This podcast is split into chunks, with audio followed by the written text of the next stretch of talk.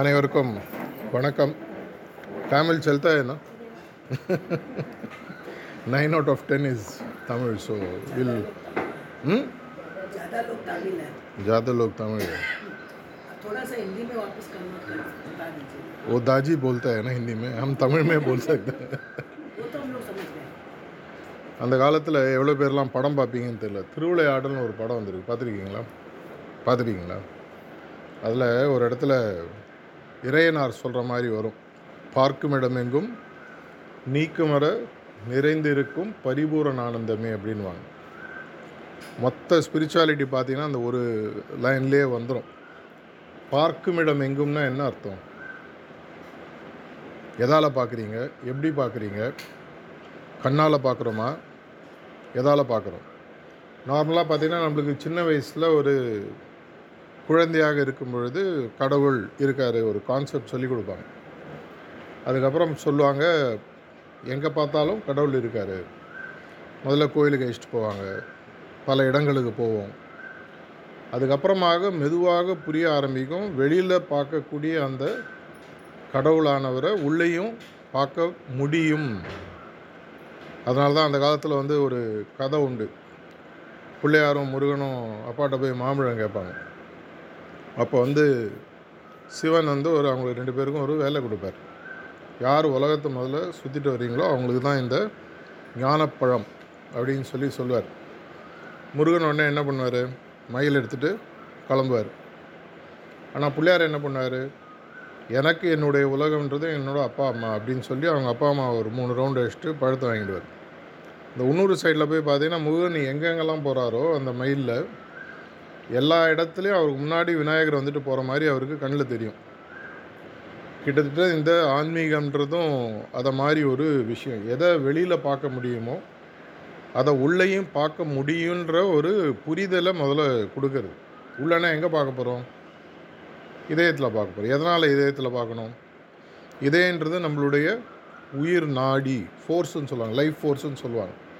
சயின்ஸும் சொல்லுது ஆன்மீகம் சொல்லுது எல்லாருக்கும் தெரியும். மனுஷனுக்கு மூளை இல்லாமல் கூட உலகத்தில் இருக்க நிறைய பேர் அப்படி தான் வாழ்ந்துட்டுருக்கோம் பிரெயின் டெட்டுன்னு சொல்லுவாங்க. சில பேருக்கு பிரெயின் இருக்கும் வேலை செய்யாது. நிறைய பேருக்கு பிரெயினே வேலையே இல்லாமே இருக்கும். இருந்தாலும் ஹார்ட்டுன்றது ஒன்று ஃபங்க்ஷன் ஆகிற வரைக்கும் ஆட்டோமேட்டிக்காக உயிர் உண்டு. அதனால் ஒரு ஐதீகம் இல்லை ஒரு நம்பிக்கை என்னென்னா இந்த இந்த உயிர் நாடி தான் கடவுள். அந்த கடவுள்ன்றவர் இதயத்தில் இருக்கார். அதனால் வெளியில் எல்லா இடத்துலையும் பரப்பி இருக்கக்கூடிய கடவுளானவர் என்னுடைய இதயத்திலும் இருக்கிறார்ன்ற ஒரு நம்பிக்கையோடைய தியானத்தை பண்ணுறோம் ஸோ பார்க்கும் இடமெங்கும் நீக்கமர நிறைந்திருக்கும் அப்படின்றது அடுத்துல. நீக்கமர நிறைந்திருக்கும்னா என்ன? எந்த விதமான எம்டி ஸ்பேஸும் கிடையாது. இப்போ இந்த இடத்துல காற்று இல்லாத ஒரு இடம் இருக்கா? எங்கேயா இருக்க முடியுமா? காற்று இல்லாத இடம் இருக்க முடியுமா? வேக்யூம் அது வேற விஷயம். காற்று எப்படி இல்லாமல் இடம் இருக்கு இருக்க முடியாதோ அதே மாதிரி கடவுளானவர் எல்லா இடத்துலையும் இருக்கார். நீக்கமர நிறைந்து இருக்கும் எல்லா இடத்துலையும் இருக்குது என்னோட இதயத்துலேயும் இருக்குது இதே தான் அந்த நரசிம்மதாரத்தில் என்ன சொல்கிறாங்க தூணிலும் இருப்பார் துரும்பிலும் இருப்பார். அப்படின்னா என்னோட இதயத்திலையும் இருப்பார்ன்றது தான் அப்போ தானே இதை உடச்சி காட்டுவார் இல்லையா? உடச்சோன்னே இதில் நரசிம்மாதாரம் வரும். அதுக்கப்புறம் அந்த இரண்யகசுவை கொள்றதெல்லாம் நடக்கும். பரிபூரண ஆனந்தமே ஆனந்தம் அப்படின்றது ஒரு காலத்தில் பார்த்திங்கன்னா ஆன்மீகம் இல்லை கடவுளை தேடுபவர்கள் எல்லாருமே விரும்பக்கூடிய ஒரு விஷயம். பிளிஸ்ஸுன்னு சொல்லி சொல்லுவாங்க. ஆனந்த் கி ஓர்னு கூட புக்கெல்லாம் கூட பாபுஜி இது வந்திருக்கு நீங்கள் படிச்சிருக்கலாம் ஒரு வேலை அந்த ஆனந்தமானது வெளியில் தேடாமல் நம்ம முதல்ல என்ன பண்ணுறோம் சிற்றின்பம் சிறு சிறு விஷயங்களில் அந்த இன்பத்தை வெளியில் தேட ஆரம்பிக்கிறோம். இன்பம்ன்றது அது பொருள் சார்ந்ததாக இருக்கலாம் கடவுள் சார்ந்ததாக இருக்கலாம். மெதுவாக அதை விட ஒரு நிலைத்து நிற்கக்கூடிய ஒரு பேரின்பம்னு ஒன்று இருக்குது அப்படின்றத உள்ளே தேட ஆரம்பிக்கும் இதை புரிய ஆரம்பிக்கும் போது தான் தியானம்ன்ற ஒரு விஷயம் ஆரம்பிக்குது. எப்படி வந்து உலகத்திற்கு ஐம்புலன்கள் தேவையோ ஐம்புலன்கள்னால் என்ன உங்களுக்கு தெரியும்? நிலம் காற்று நீர் நெருப்பு ஆகாயம். இது ஐந்தும் இருக்கக்கூடியது தான் உலகம். இதை தாண்டி இந்த ஐந்தையும் பிணைக்கக்கூடிய ஒரு தெய்வீக சக்தின்றது நம்ம எல்லாருக்குமே தேவைப்படுது. இது புரிய ஆரம்பிக்கும் போது அதை நம்ம தேட ஆரம்பிக்கிறோம் அப்படி தேடும் பொழுது கடைசியாக வந்து இதயத்தில் தேட ஆரம்பிக்கும் இதை தேட ஆரம்பிக்கக்கூடிய ஒரு முக்கியமான பாதை தான் ஆன்மீகம். இதை பற்றி தான் ரெண்டு மூணு பேர் கேள்வி கேட்டபோது மாஸ்டர் பதில் சொல்லிட்டு இருந்தார். இன்னைக்கு ஒரு இன்னைக்கு இருக்கக்கூடிய காலகட்டத்தில் பார்த்திங்கன்னா ஆன்மீகன்றது ஒரு கண்டிப்பான தேவையாக மாறிவிட்டது. எதனால்? இன்னைக்கு உலகத்தில் high on demand low on சப்ளைன்னு சொல்லலாம். எல்லாருக்கும் தேவை ஆனால் கிடைக்காதது ஒன்றுன்னு பார்த்தீங்கன்னா என்ன? அன்பு. ரீசெண்டாக ஒரு அமெரிக்கன் சைக்காலஜிஸ்ட் ஒரு பேப்பர் ஒன்று படிச்சுட்டு இருந்தேன் ரிசர்ச் பேப்பர் அதில் அவங்க கண்டுபிடிச்சிருக்காங்க. சிறு வயதில் குழந்தைகளுக்கு ஐந்து வயதிற்குள் யார் வீட்டிலலாம் அவங்களுக்கு தேவையான அன்பு கிடைக்கலையோ இவங்கெல்லாம் வந்து வாழ்க்கையில் பாதை மாறி கெட்டவங்களாவோ கிரிமினல்ஸாவோ ஏதோ ஒரு விஷயத்தில் மாறி போய்டுறாங்க. வீட்டிலே இருப்பாங்க அவங்க பாட ஒரு ரூமில் இருப்பாங்க அப்பா அம்மாவோட ஒரு கனெக்ஷன் இருக்காது ஃபேமிலியோட ஒரு கனெக்ஷன் இருக்காது. இதற்கு முக்கியமான காரணம்ன்றது அவங்க என்ன கண்டுபிடிச்சிருக்காங்கன்னா இவங்களுக்கு யாருக்குமே சிறு வயதில் அன்பு என்பது கிடைக்கவில்லை. அது லவ்னு சொல்லலாம் அஃபெக்ஷன் சொல்லலாம் அன்பு எந்த வார்த்தை வேணால் நீங்கள் எடுக்கலாம் இந்தியில் என்ன பிரேம்னு சொல்லுவாங்க. இது கிடைக்காதனால பாதை தவறி போகிறாங்க இதை கண்டுபிடிச்சி இதுக்கு முக்கியமான ஒரு விஷயம் நீங்கள் எல்லோரும் சொல்கிறாங்க என்னன்னு பார்த்தீங்கன்னா அந்த அன்பை செலுத்தக்கூடிய பக்குவம் என்கிட்ட இருந்தால் தான் அன்பு கொடுக்க முடியும். எங்கேயில் பத்து ரூபா இருந்தால் தான் நான் உங்களுக்கு பத்து ரூபா கொடுக்க முடியும். என்கிட்ட இப்போ அன்பு இல்லைன்னா நான் உங்களுக்கு எப்படி அன்பு கொடுக்க முடியும்? அப்போது அப்பா அம்மாவோட இதயத்துலேயும் அன்பு இல்லாத பொழுது அவங்களால அவங்களோட குழந்தைங்களுக்கு கொடுக்க முடியல. அப்படி கொடுக்காமல் விளர வளரக்கூடிய குழந்தைகளானது பாதை தவறி போக ஆரம்பிக்குது. அப்படி வளரும் பொழுது என்ன மாதிரி உலகம் உருவாகிறது? அந்த காலத்தெல்லாம் பார்த்தீங்கன்னா தசாவதாரத்தில் ஒம்பது அவதாரம் இன்னும் பத்தாவது பாக்கி இருக்குது இந்த ஒம்பது அவதாரம் எடுத்த போதும் கடவுள் என்னவாக வந்ததாக சொல்கிறாங்க எதற்காக வந்ததாக சொல்கிறாங்க நல்லது ஒரு சைடில் இருக்குது கெட்டது ஒரு சைடில் இருக்குது கெட்டது வந்து ரொம்ப பெருசாக வளர்ச்சி எடுத்து வரும்பொழுது அதை அழித்து தர்மத்தை நிலைநாட்டுவது. அதான கீதையிலையும் சொல்கிறாங்க இல்லையா? எதா எதாகி தர்மசியன் வருது இல்லையா? ஸோ அப்படி இருக்கும்பொழுது இந்த கெட்டதானது பெரிதாக வளரும் பொழுது ஒரு கடவுள் வந்து எதை நிலைநாட்டுறாரு? தர்மத்தை நிலைநாட்டுறாரு. மெயினாக பார்த்தீங்கன்னா அன்பை நிலைநாட்டு உலகத்தில் இன்றைக்கி எல்லாருக்குமே தேவை. யாராவது வந்து எனக்கு இல்லைங்க அன்புலாம் வேணாம் நான் தனியாகவே இருக்கேன். அஸ் அன்லஸ் உங்கள் ஹஸ்பண்ட் ஒய்ஃப் பேர் அன்புன்னு இருந்தால் வேறு விஷயம் அவர்லாம் நிம்மதியாக இருக்கேன்னு அது வேறு விஷயம். அன்பு இல்லாமல் இருக்க முடியாது. அதை திறந்து கொடுக்கக்கூடிய ஒரு முக்கியமான விஷயம் இன்றைக்கி அது ஆன்மீகமாக மாறிக்கொண்டிருக்கிறது. நம்ம எங்கேயுமே வந்து இன்றைக்கி ஹார்ட்ஃபுல்னஸ் பற்றி பேசும்பொழுது கடவுள் இந்த மாதிரி விஷயங்கள்லாம் ரொம்ப ரொம்ப ஒரு ரொம்ப ஹை லெவல் ஒரு ஒன்றாம் கிளாஸில் சேரக்கூடிய மாணவனுக்கு நான் வந்து ஸ்ட்ரெயிட்டாக வந்து மேத்தமேட்டிக்ஸில் டிஃப்ரென்ஷியல் கால்குலஸ் அது மாதிரி சப்ஜெக்ட்லாம் எடுக்க முடியாது. புரியாது. இந்த வயசுலேயே புரியாது. அந்த கிளாஸில் எடுத்தால் என்ன புரியும்? அவங்களுக்கு என்ன தெரியும்? ஒன்று ரெண்டு? ரெண்டாம் கிளாஸில் போகும்போது கூட்டல் வகுத்தல் பெருக்கல் கழித்தல் இதெல்லாம். அதை மாதிரி ஆன்மீகம்ன்றது இன்றைக்கி உலகத்தில் அனைவருக்கும் தேவையான ஒரு விஷயம். இன்றைக்கி ஒரு இடத்துல போனால் கூட யார் வீட்டுக்காக போனான்னா நம்மளுக்கு ஒரு வெல்கமிங் ஆட்டிடியூடு இருக்கணும்னு சொல்லுவாங்க. நம்ம ஊரில் சொல்லுவாங்க இல்லையா? அதித்தி தேவோ பவ. நம்ம வீட்டுக்கு வந்தவங்கள கடவுளாக பாவிக்கணும் அப்படின்னு சொல்லி சொல்லுவாங்க. அப்போ எப்போ பாவிக்க முடியும்? கடவுள் மட்டும்தான் வரணுமா நம்ம வீட்டுக்கு? யார் வந்தாலும் கடவுள் தெய்வம் மானுஷ ரூபேனன்னு சன்ஸ்கிரிட்டில் சொல்கிறாங்க இல்லையா? கடவுள்ன்றவர் எந்த ரூபத்துலையும் வருவார் எல்லா ரூபத்துலையும் வருவார். இதை புரிவதற்கு நமக்கு கொடுக்கக்கூடிய பயிற்சி தான் நம்மளுடைய ஆர்ட்ஃபுல்னஸ் பயிற்சி. முதல்ல நம்ம என்ன பண்ணுறோம் தியானத்தில் உலகத்தில் எல்லா இடத்திலும் வியாபித்திருக்கக்கூடிய கடவுளானவர் என்னுடைய இதயத்திலும் ஒளி ரூபமாக இருக்கிறார்ன்ற ஒரு எண்ணத்தோடு ஆரம்பிக்கும்.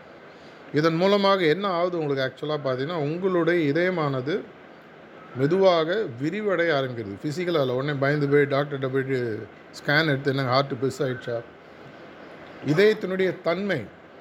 இவ்வளோ நாளாக நான் எனது என்னுடைய உலகம் என்னுடைய தேவைகள் மட்டுமே வாழ்ந்த மனிதனானவன். மெதுவாக எனக்கு இருக்கக்கூடிய தேவைகள் பொருளாக இருந்தாலும் சரி அன்பாக இருந்தாலும் சரி எல்லாருக்கும் கிடைக்கிறன்ற ஒரு புரிதல் வராருங்க.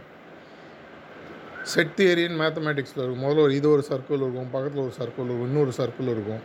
எல்லாமே சேர ஆரம்பிக்கும் பொழுது தான் பார்த்தீங்கன்னா நிறைய இடத்துல சொல்லுவாங்க இந்த ஹாப்பினஸ்ன்றது எல்லா சர்க்கிளும் காமனாக சேர்ந்து நடுவில் ஒரு வர இடம்.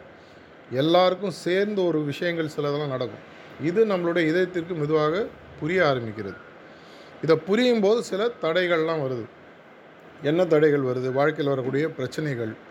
நம்மளுடைய பழைய கர்ம பலன் இந்த மாதிரி பல விஷயங்கள் தடைகளாக வருகின்றன. அப்போ அப்படின்னா நம்ம என்ன பண்ணுறோம் சுத்திகரிப்புன்ற ஒரு விஷயம் க்ளீனிங் அப்படின்னு சொல்லி சொல்லுவோம். இன்ட்ரடியூஸ் பண்ணுறோம் இப்போ சாயங்காலம் வேலை முடிச்சுட்டு வீட்டுக்கு வந்தோன்னா நார்மலாக அட்லீஸ்ட் சென்னையில் வேறு வழியில் வேர்த்து இருக்கும் குளிச்சாகணும். இதே மாதிரி லேடிஸ் நீங்கள் சமைக்கிறீங்கன்னா பாத்திரம் சமைச்சு முடிச்சுட்டு வேறு பாத்திரம் எடுத்து வச்சோன்னா அந்த பாத்திரத்தில் இருக்கக்கூடிய அழுக்கை நீங்கள் க்ளீன் பண்ணால் தான் அடுத்த நாளைக்கு ஒழுங்காக சமைக்க முடியும். அதே மாதிரி என்னுடைய இதயம் இன்றைக்கி மாஸ்டர் பேசும்போது ஒரு இடத்துல சொன்னார் ஒரு தூய்மையாக இருக்கக்கூடிய இதயத்தில் மட்டும்தான் கடவுளால் இருக்க முடியும். Only in a pure heart God can ரிசைடுன்னு சொல்லி இந்தியில் சொன்னார். அப்படின்னா என்ன அர்த்தம்? என்னுடைய இதயம் தூய்மையாக இருக்கணும். ஒரு பால் பாத்திரத்தில் நிறைய அழுக்கு இருந்து அதில் பாலை விட்டு நீங்கள் காய வச்சிங்கன்னா என்ன ஆகும்? பால் தெரிஞ்சு போயிடும். அஃப்கோர்ஸ் அதை வச்சு பன்னீர் எடுத்து சாப்பிடலாம் அது வேறு விஷயம். ஆனால் இந்த பால் தெரியாமல் பாலாக இருக்கணும்னு சொன்னால் அந்த பாத்திரத்தினுடைய தூய்மையானது ஒழுங்காக இருக்கணும். அந்த தூய்மையை நான் முதல்ல மெயின்டைன் பண்ணணும்னா என்னுடைய சுத்திகரிப்பு சரியாக செய்ய வேண்டும். ஒரு சகோதரி கேள்வி கேட்டாங்க. மாஸ்டர் என்ன கேட்டாங்க நான் பத்து வருஷமாக தியானம் பண்ணிகிட்ருக்கேன் நான் பத்து வருஷமாக சுத்திகரிப்பு பண்ணிகிட்ருக்கேன் போருமா? அப்போ அவர் என்ன ரெண்டு விஷயம் முக்கியமாக சொன்னார். பல விஷயங்கள் சொன்னார். ரெண்டு விஷயம் முக்கியமாக சொன்னார். எனக்கு சுத்திகரிப்பு போரும் தியானம் போருன்ற எண்ணமே அது போராதுன்றது உனக்கு புரிய வைக்குது. இது எப்போ எனக்கு உனக்கு தோணுதோ அது வந்து இப்போ வந்து நான் சரணாகதி அடைஞ்சிட்டேனா இல்லையா? எப்போ உங்களுக்கு தெரியும்? எப்போ தெரியும்? கடைசி வரைக்கும் தெரியவே தெரியாது. ஒரு தாயின் வயிற்றில் கருவில் வளரக்கூடிய குழந்தைக்கு அது கருவில் இருக்குன்றது தெரியுமா? வெளியில் வந்தோம் நான் கருவில் இருந்தேன்றது தெரியும். நான் இங்கே இருந்தேன் நீ வெளியில் வந்துட்டேன். ஆனால் அங்கே இருக்கிற வரைக்கும் தெரியாது.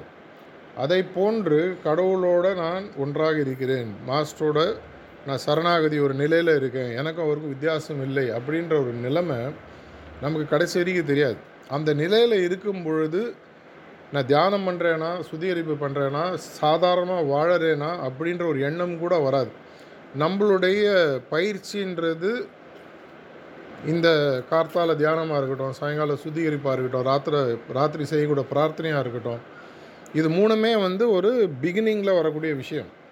இதுக்கு அடுத்த ஸ்டேஜ்னு பார்த்தீங்கன்னா நம்மளுடைய ஒரு தொடர் நிலை எண்ணம் சொல்லுவாங்க கான்ஸ்டன்ட் ரிமெம்பரன்ஸ் என்னுடைய சிந்தனைகள் அனைத்தும் என்னுடைய குருநாதரை பற்றி கடவுளை பற்றியே இருக்குது இப்படி தான் பார்த்தீங்கன்னா மீராபாய் இருக்கட்டும் நம்ம ஊரில் இருக்கக்கூடிய ஆண்டாளாக இருக்கட்டும் இவங்களோட எண்ணங்கள்லாம் எப்பவுமே பார்த்தீங்கன்னா கடவுளை பற்றியே இருந்தது ஸோ கடைசியில் கடவுளே அவங்கள கூப்பிட்டு ஏற்றுக்கிற மாதிரி நம்ம பார்க்குறோம். இதெல்லாம் எதுக்கு? நம்மளுடைய புரிதலுக்காக. அதையும் தாண்டி ஒரு ஸ்டேட் தாஜி எல்லா இடத்துலையும் சொல்கிறார் அதுதான் மெடிடேட்டிவ் ஸ்டேட்னுவாங்க மெடிடேட்டிவ் ஸ்டேட்டுன்றது என்ன? என்னுடைய இதயத்தில் ஏற்படக்கூடிய உணர்வுகளும் அவருடைய இதயத்தில் ஏற்படுகிற உணர்வுகளும் ரெசனேட் ஆகுதுன்னு சொல்லுவாங்க. இப்போ ஒரு நல்ல ஒரு அட்லீஸ்ட் ஒரு கல்யாணம் ஆகாத பெண்களுக்கோ இல்லை பசங்களுக்கோ தெரியும். யாரையோ நீங்கள் யார் மேலேயோ உங்களுக்கு அன்பு இருக்குன்னு வச்சுக்கோங்க. உங்களுடைய எண்ணங்கள் செயல்கள் எல்லாமே பார்த்தீங்கன்னா அவங்கள மாதிரியே இருக்கும். நிறைய தமிழ் படத்தில் இந்த அப்படியே ஒரு பயங்கரமாக காட்டுவான் அவங்க எங்கள் இட்லி சாப்பிட்டானே இவங்க சட்னி தனியாக சாப்பிட்டுட்டு இருப்பாங்க. எல்லாம் ஒரு புரிதலுக்காக. ரெசனேட் ஆகுதுன்னு சொல்லி சொல்லுவாங்க. இருவருடைய தன்மையும் ஒன்றாக இருக்க ஆரம்பிக்கும். மெடிடேட்டிவ் ஸ்டேட்டுன்றது ஒரு அல்டிமேட் ஸ்டேட். அந்த லெவலுக்கு நம்ம வரும்பொழுது நம்மளுடைய பயிற்சியானது ஆல்மோஸ்ட் பூரணம் அடைஞ்சிருது. எந்த பாயிண்டில் இருக்கோன்றது முக்கியமே இல்லை. நம்மளோட பயிற்சியில் வந்து சொல்லுவாங்க. ஒரு வந்து ஒரு எந்த பாயிண்டில் வேணால் அவங்களால மேர்ஜ் ஆக முடியும்னு சொல்லி சொல்லுவாங்க. பாயிண்ட் ஒனில் நம்ம மேர்ஜ் ஆகலாம். பாயிண்ட் டூவில் மேர்ஜ் ஆகலாம். பாயிண்ட் தேர்ட்டின் எந்த இடத்துல வேணால் merge ஆகலாம். மேர்ஜ் ஆகிறதுன்றது வந்து ஒரு முக்கியமான விஷயம். எந்த பாயிண்டில் இருக்கோன்றது முக்கியமான விஷயம் அல்ல. நம்மளுடைய ஆன்மீக பயிற்சியில் முக்கியமான இந்த மூன்று விஷயங்கள் ஃபவுண்டேஷனல் பில்லர்ஸ் இது மூன்றும் நம்மளுக்கு தெரியும். தியானம் சுத்திகரிப்பு பிரார்த்தனை. இது இன்னும் நான் மேலே போனோம் ஒரு மேத்தமேட்டிக்ஸ் படிக்கும்போது இன்னும் நான் அடிஷ்னல் சப்ஜெக்ட் படிக்கணும். இந்த சப்ஜெக்டில் எனக்கு ஆர்வம் வந்திருக்கு. ஆன்மீகத்தில் எனக்கு ஆர்வம் வந்திருக்குன்ற போது இன்னும் நீங்கள் உள்ளே இறங்க ஆரம்பிக்கிறீங்க. மெதுவாக பாயிண்ட் ஏ மெடிடேஷன் பண்ணுறீங்க கார்த்தால் பாயிண்ட் பி க்ளீனிங் பண்ணுறீங்க மாஸ்டரோட புத்தகங்கள் படிக்க ஆரம்பிக்கிறீங்க. அவருடைய பேச்சுகள் கேட்க ஆரம்பிக்கிறீங்க. அதையும் தாண்டி வரும் பொழுது உலகத்துக்கு நான் என்ன செய்யணும்னு யோசிச்சு யுனிவர்சல் ப்ரேயர் ஆரம்பிக்கிறீங்க. அதுக்கப்புறம் இன்னும் வர ஆரம்பிக்கும் பொழுது அந்த நாலு இப்போ ரீசெண்டாக நான் போன வாரம் தமிழ்லையும் இங்கிலீஷ்லேயும் அதை எடுத்து நான் எல்லா குரூப்லேயும் அனுப்பிச்சிருக்கேன். வந்திருக்கான்னு தெரில உங்களுக்கு. நாலு சஜஷன்ஸ் மூணு இன்டென்ஷன்ஸ்னு சொல்லி தாஜி இன்ட்ரடியூஸ் பண்ணார் லாஸ்ட் ஃபோர் ஃபைவ் இயர்ஸில் இந்த நாலு இன்டென்ஷனும் மூணு நாலு சஜஷனும் மூணு இன்டென்ஷன் எதற்காக கொடுக்கப்பட்டிருக்கு? தமிழில் சொல்லுவாங்க என் பெற்ற இன்பம் பெருகை வைகம்னு சொல்லி சொல்லுவாங்க. எனக்கு கிடைச்ச நல்ல விஷயம் மற்றவங்கள்ட்ட நீங்கள் உண்மையான புத்திசாலியாக இருந்தால் எனக்கு கிடைக்கக்கூடிய விஷயம் எனக்கே கிடச்சிட்டு போயிட்டு இருந்ததுன்னா மற்றவங்க மனதில் பொறாமை உருவாகும். நான் நானே பணம் சேர்த்துட்டு போகிறேன் எங்கள் ஏரியாவில் இருக்கிறவங்க எல்லாருமே ஏழையாக இருந்தாங்கன்னா என்ன ஆகும்? கொஞ்ச நாள் என்னோடய வீடை நிச்சயமாக டார்கெட் பண்ணுவான். அவன்கிட்ட நிறையா பணம் இருக்குது அவன்கிட்ட போய் ஆட்டையை போட்டுன்னு பணத்தை எடுப்பாங்க. என்கிட்ட இருக்கிற பொருள் எடுப்பாங்க. இல்லை கோவத்தில் என்னுடைய வீட்டில் கல் அடிக்கலாம். போகும்போது ஏதாவது தப்பாக பேசலாம். இப்போ உண்மையான புத்திசாலியாக இருக்கிற என்ன பண்ணுவான்? பிரித்து கொடுக்குறதில்ல எனக்கு கிடைத்த அதே விஷயங்கள் அவங்களுக்கும் கிடைக்கணும். நேச்சரில் வந்து எல்லாமே அன்லிமிட்டெட் எல்லை இல்லாத தன்மை நிறைந்தது. அதனால் இருக்கக்கூடிய விஷயத்தை யாருக்கும் பிரித்து கொடுக்கணுன்ற அவசியம் இல்லை. இருக்கிற விஷயத்தை எல்லாருக்கும் கொடுக்க ஆரம்பிக்கும் பொழுது இப்போ ஒரு சூரிய ஒளியை ஒருத்தர் மட்டும் வீட்டிலே ஒழிச்சு வச்சுருந்தாருன்னா அவரை பற்றி என்ன நினைப்போம்? முட்டாள்னு சொல்லுவோம். என்னடா உன் வீட்டுக்குள்ளே சூரிய ஒளி வச்சுட்ருக்கு? வெளியில் விட்டால் தானே எல்லாருக்கும் பிரயோஜனமாக இருக்கும்? ஆன்மீகம் என்பது அனைவருக்கும் போய் சேர வேண்டிய விஷயம். இது வர வர வர இன்றைக்கி வரக்கூடிய உலகத்தில் இருக்கக்கூடிய பல பிரச்சனைகள். சரி பணம் சார்ந்த பிரச்சனைகளை ஈஸியாக சால்வ் பண்ணலாம். ஆனால் அது வந்து டெம்ப்ரரி இப்போ ஒரு காலத்தில் வந்து நீங்கள் இந்தியா வந்து இப்போ இருக்கிற அளவுக்கு பணம் இருக்கக்கூடிய நாடாக அல் இல்லை. இன்றைக்கி இருக்குது ஆனால் எல்லா பிரச்சனையும் சால்வ் ஆகிடுச்சா என்ன ஆகுது? ஓ நான் இந்த கார் வச்சுருக்கேன். என்னோட இன்னும் பெரிய காரை வச்சுருக்கான். நான் இத்தூண்டு வீட்டில் இருக்கேன். என்னோட பெரிய சொந்த வீடு தான். ஆனால் ஒரு காலத்தில் தெருவில் இருந்திருக்கும். ஆனால் இன்றைக்கி ஒரு டூ பெட்ரூம் ஃப்ளாட் இருக்கும். ஆனால் ஓ எப்படி அவன் தனி பங்களா கட்டியிருக்கான்? பொறாமை வைத்தறிச்சல் இந்த மாதிரி எண்ணங்கள். இந்த மாதிரி எண்ணங்களுக்கெல்லாம் தீர்வு எங்கேருந்து வருதுன்னு பார்த்தீங்கன்னா ஆன்மீகத்துலேருந்து வருது. இது வரும்பொழுது என்ன ஆகிறது எல்லாரையும் குருநாதராக பார்க்கக்கூடிய தன்மை நமக்கு வர ஆரம்பிக்கும் எல்லாரையும் கடவுளாக பார்க்கக்கூடிய தன்மை வருது. இந்த தன்மையை நோக்கி போகிறத பற்றி தான் இன்றைக்கி அவருடைய கொஸ்டின் ஆன்சரில் நிறைய பேசிகிட்டு இருந்தார். எங்கே போனாலும் நம்மளுடைய முக்கியமான கோட்பாடுகள் பார்த்திங்கன்னா நம்மளுடைய ஹார்ட்ன்றது ஒரு யூனிவர்சல் ஹார்ட்டாக மாறணும். நம்மளுடைய இதயத்தில் உலகத்தில் இருக்கிறவங்க அனைவருக்கும் இடம் கொடுக்குற அதுதான் ஒரு குருநாதருடைய இதயத்தினுடைய தன்மை. நம்மளுடைய இதயத்தில் இருக்கக்கூடிய தன்மையானது அனைவருக்கும் இடம் என்கிட்ட பணம் இருக்கணுன்ற அவசியம் இல்லை. அன்பு இருந்தால் போதும். மற்றதெல்லாம் தானாக வரும். இந்த அன்பை நமக்கு வளர்த்து இதை தான் நம்ம உலகத்துக்கு இன்னைக்கு கொடுக்கணும்னு ஆசைப்படுறோம். இப்போ வந்து மீட்டான்னு ஒன்று ஆரம்பிச்சிருக்கோம். ஃபஸ்ட்டு ஜூலைலேருந்து நூறு நாள் நடக்க போகுது. செவன்த் அக்டோபர் வரைக்கும். மக்கள் இல்லம் தேடி ஆன்மீகம். எதனால் இது பண்ணுறோம் எல்லாருக்கும் தெரிய ஆரம்பிக்கும் இப்போது எனக்கு ஒரு சீக்ரெட் தெரிஞ்சிச்சு. ராமானுஜர் அந்த காலத்தில் என்ன பண்ணார்? படிச்சிருப்பீங்க. வைஷ்ணவ சம்பிரதாயத்தில் அவருக்கு அவருடைய குருநாதர் வந்து கடவுளை அடையக்கூடிய ஒரு மந்திரத்தை சொல்லிக் கொடுக்குறாரு. சொல்லி கொடுத்துட்டு சொல்கிறாரு இதை நீ வெளியில் போய் சொன்னேன்னா உனக்கு பயங்கரமான பிரச்சனைகள்லாம் வரும். நீ வந்து குரு துரோகம் செஞ்சனாக ஆயிடுவ. அவர் அதை பற்றி கவலைப்படல. கேட்டுட்டு உடனே கோபுரத்தில் மேலே ஏறி உலகத்துக்கு எல்லாத்துக்கும் அந்த மந்திரத்தை சொல்லி கொடுக்குறாரு. எதனால்? நான் குரு துரோகம் பண்ணணும் ஆனால் கூட பரவாயில்ல. இதன் மூலமாக லட்சக்கணக்கான மக்கள் கடவுளை அடையக்கூடிய நிலை வந்ததுன்னா அதை விட ஒரு நல்ல விஷயம் வேறு இருக்கா? அப்படின்ட்டு அவர் சொல்லிட்டு சொன்னதாக படிச்சிருக்கோம். இதை போன்ற ஒரு தன்மை தான் ஒவ்வொரு அபியாசிக்கு இருக்குது நானே மூடி வச்சு நானே வச்சுட்டு இது ஒரு சீக்ரெட் சொசைட்டி கிடையாது. இது ஹார்ட்ஃபுல்னஸ்ன்றது வெளியில் போனால் பேட்டரி கட்டி பேக்கெட்டில் போட்டு ஐடி கார்டை உள்ளே வச்சுட்டு அந்த மாதிரி கிடையாது. தைரியமாக இன்றைக்கி நீங்கள் யோசிச்சு பாருங்கள் கெட்டவங்களாம் தைரியமாக சொசைட்டி வச்சு எப்படி லஞ்சம் வாங்கணும் எப்படி கொலை பண்ணணும் எப்படி கஞ்சா விற்கணும் எப்படி சரக்கில் எக்ஸ்ட்ரா துட்டு பண்ணணும் எல்லோரும் ஓப்பனாக செய்கிற தைரியமாக செய்கிறாங்கல்ல அவங்களுக்கு இருக்கக்கூடிய தைரியம் கூட ஆன்மீகத்தில் இருக்கிறவங்க இல்லைன்னா அப்புறம் என்ன பிரயோஜனம்?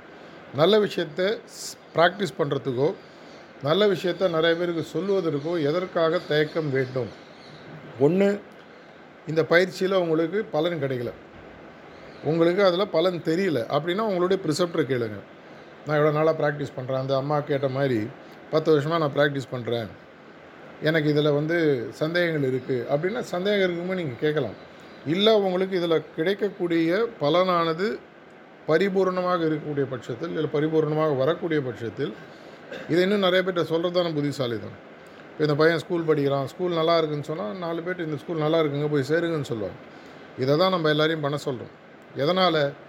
இந்த மூமெண்ட்டுன்றது அவ்வளோ ஈஸியாக இயற்கை வந்து உலகத்திற்கு கொடுக்கக்கூடிய விஷயம் அல்ல.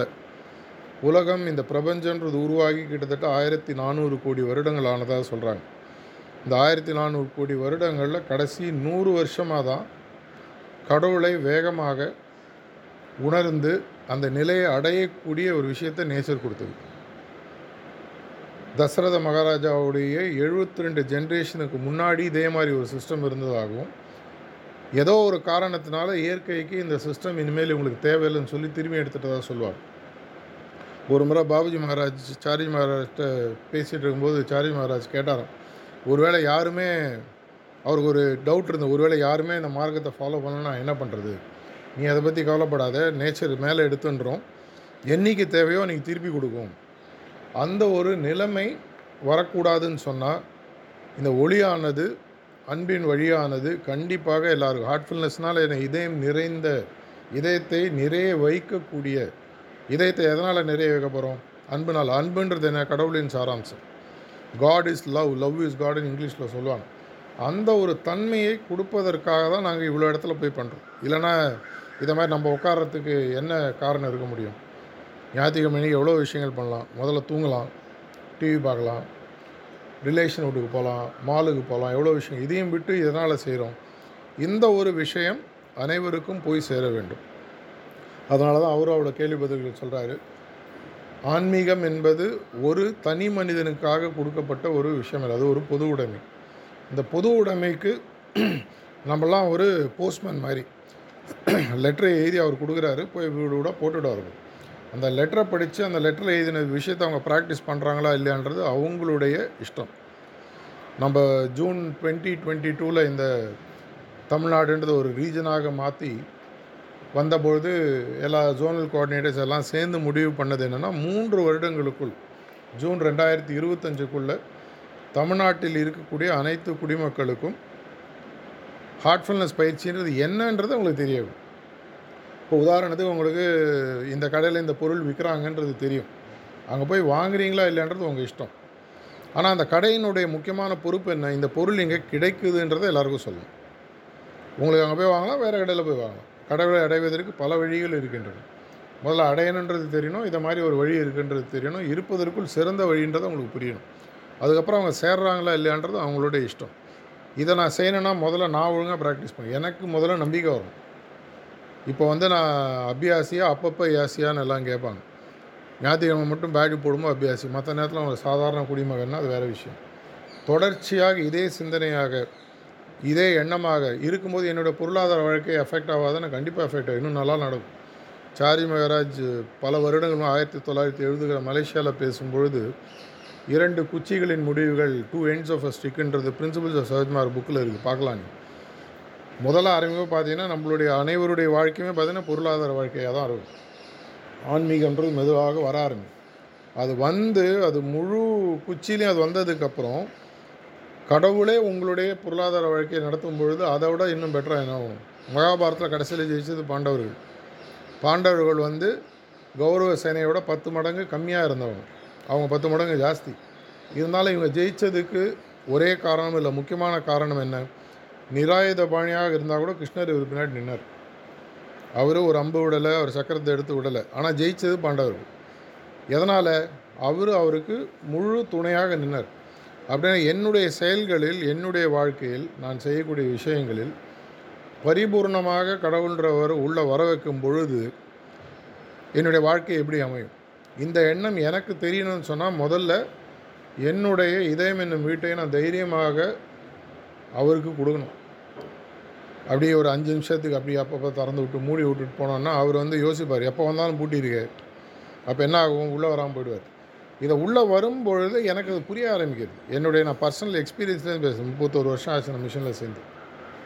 என்னோடய வாழ்க்கையில் ஒவ்வொரு இடத்திலும் ஒவ்வொரு நல்ல விஷயத்துலையும் சரி பிரச்சனைகள்லேயும் சரி இந்த மார்க்கம் எனக்கு எப்படி உள்ளேருந்து ஹெல்ப் பண்ணுது? மனதிற்குள்ளேருந்து உள்ளேருந்துன்னா மிஷனுக்குள்ளேருந்து இல்லை. அதே மாதிரி இந்த குருநாதருடைய துணை குருநாதர் உங்களுக்கு பர்சனலாக தெரியுன்ற அவசியமே இல்லை. நிறைய பேர் நினச்சிப்பாங்க உங்களுக்கு என்ன சார் நீங்கள் அவர் கூட இருக்கீங்க ஹெல்ப் பண்ணியிருப்பார். அது மாதிரி கிடையாது. குருநாதர் என்பவர் எல்லாருக்கும் பொது. இப்போ சூரிய ஒளி உங்கள் பேர் தெரிஞ்சு லைட் அடிக்குதா? இல்லை இன்னாருக்கு எக்ஸ்ட்ரா அடிக்குது? கீழ்ப்பாக்கில் எக்ஸ்ட்ரா வெப்பேரி ரோட்டில் கம்மி அப்படிலாம் கிடையாது. எல்லாருக்கும் ஒன்று தான் இதை போன்று இந்த ஆன்மீக பயிற்சி உங்களுக்கு சீரியஸாக இன்றைக்கி புரிய ஆரம்பிக்குதோ அன்றைக்கி நீங்கள் தைரியமாக இதை பற்றி எல்லாருக்கும் பேச ஆரம்பிங்க. அப்படின்னா நம்ம முதல்ல என்ன பண்ணோம் என்னுடைய ப்ராக்டிஸை இன்னும் ஸ்ட்ரெங்தன் பண்ணணும். இன்னும் டீப்பன் பண்ணணும். அந்த நிலை என்னுடைய நிலையானது இன்னும் வளர வளர ஆட்டோமேட்டிக்காக என்ன ஆகும்? அதை பற்றி நான் தைரியமாக பேச ஆரம்பிக்கும் நம்ம ஒன்றும் தப்பாக பண்ணல. வெக்கப்படுறதுக்கோ கூச்சப்படுறதுக்கோ ஒன்றும் இல்லை. நீ உலகத்தில் பண்ணுற பல தவறான விஷயங்கள் தைரியமாக அசோசியேஷன் ஃபார்ம் பண்ணியே பண்ணுறாங்க எல்லா ஊர்லேயும் பார்த்தீங்கன்னா நீங்கள் சீக்ரெட் சொசைட்டிலாம் இருக்குது தவறான விஷயங்களே பரப்புவதற்கு எப்படி இல்லைனா அவ்வளோ விஷயங்கள் ஈஸியாக பரவுகிறது. சோஷியல் மீடியாவில் எங்கேயோ நடக்கிற கெட்ட விஷயம் ரெண்டு நிமிஷத்தில் வாட்ஸ்அப்பில் எப்படி வருது? யாரோ ஒருத்தன் ஃபார்வர்ட் பண்ணுறோம் நல்ல விஷயங்கள் புரியும் போது அதுவும் செய்வாங்க அதுவும் ஒரு வைப்ரேஷன் கெட்ட விஷயமும் ஒரு வைப்ரேஷன் நல்ல விஷயன்றது ஒரு ஹையர் லெவல் வைப்ரேஷன் இதை பரவ செய்ய வேண்டிய ஒரு முக்கியமான கடமை அனைத்து அபியாசிகள் இருக்குது அப்படின்னா நான் முதல்ல என்ன பண்ணோம்? என்னுடைய பயிற்சியை சரிப்படுத்த வேண்டும். இதை சரிப்படுத்துவதற்கு நாங்கள் இப்போ என்ன ஆரம்பிச்சிருக்கோம்? இப்போது தமிழ்நாட்டிலையோ இல்லை இந்தியாவிலையோ இல்லை சென்னையிலையோ எடுத்திங்கன்னா ஒரு நூறு அபியாசிகள் லாஸ்ட் அஞ்சு வருஷத்தில் சேர்ந்தாங்கன்னா இன்றைக்கி தொண்ணூறு தொண்ணூத்தஞ்சு அபியாசிகள் விட்டுட்டு போயிடுறாங்க. நாலஞ்சு அபியாசிகள் தான் உள்ளே இருக்காங்க. அவங்க மூணு சிட்டிங் எடுத்து இந்த ப்ராக்டிஸ்னால் என்னன்றதை புரிஞ்சுட்டு ஏதோ ஒரு காரணத்தில் விட்டுட்டு போகிறாங்க எதனால் விட்டுட்டு போகிறாங்க ஒன்று அவங்களுக்கு இதனுடைய உண்மையான தன்மை புரியவில்லை. இல்லை அவங்களுக்கு ஏதோ பிரச்சனை இருந்திருக்கு அதுக்கு சரியான பதில்கள் நம்ம கொடுக்கல. அவங்க மனசில் ஏதாவது கேள்வி வந்திருக்கும். சில நேரம் தியானம் ஆரம்பிச்சோன்னா வாழ்க்கையில் ஏதாவது பிரச்சனை ஜாஸ்தியாக இருக்கும் உடனே என்ன பண்ணுவாங்க? காக்கா உட்கார பணம் போடணும் ஓ இதனால தான் இது நடந்தது. வேணாம்ப்பா அது விட்டுடு. இதை நம்ம நிவர்த்தி பண்ணும்பொழுது இந்த தொண்ணூத்தஞ்சு பேர் நம்மளுக்கு உள்ளே திரும்பி வந்தாலே போதும். நூறுக்கு தொண்ணூத்தஞ்சு பேர் வெளியில் இருக்கிறவங்க திரும்பி இதற்காக தான் இந்த மக்கள் இல்லம் தேடி ஆன்மீகன்ற விஷயத்தை ஆரம்பிச்சது. வீடு வீடாக போயிட்டு ஹிந்தியில் சொன்னால் கர்வாப்சின்னு சொல்லி சொல்லுவாங்க. அவங்கள திருப்பி வர சொல்லணும். ஏற்கனவே ஒன்றாக இருந்த குடும்பம் இன்றைக்கி குடும்பம் பிரிஞ்சு போயிடுது. அப்படின்னா முதல்ல என்ன பண்ணணும்? குடும்பத்தை சேர்க்கணும். குடும்பத்தை சேர்த்ததுக்கப்புறம் சொசைட்டி மெதுவாக சேர ஆரம்பிக்கும். சொசைட்டின்றது மல்டிபிள் குடும்பங்கள் தானே. இதை செய்யக்கூடிய ஒரு அரிய பணி நம்ம எல்லார்ட்டையும் இருக்குது இதை எல்லோரும் பார்ட்டிசிபேட் பண்ணோம். ஆன்மீகன்றது எனக்கு மட்டும் இல்லை எனக்கும் என்னை தாண்டி இந்த உலகத்திற்குன்ற புரிய ஒரு வரவேண்டிய ஒரு புரிதல் சீக்கிரமாக வரணுன்ற பிரார்த்தனையுடன் முடித்துக்கொள்கிறேன் வணக்கம்.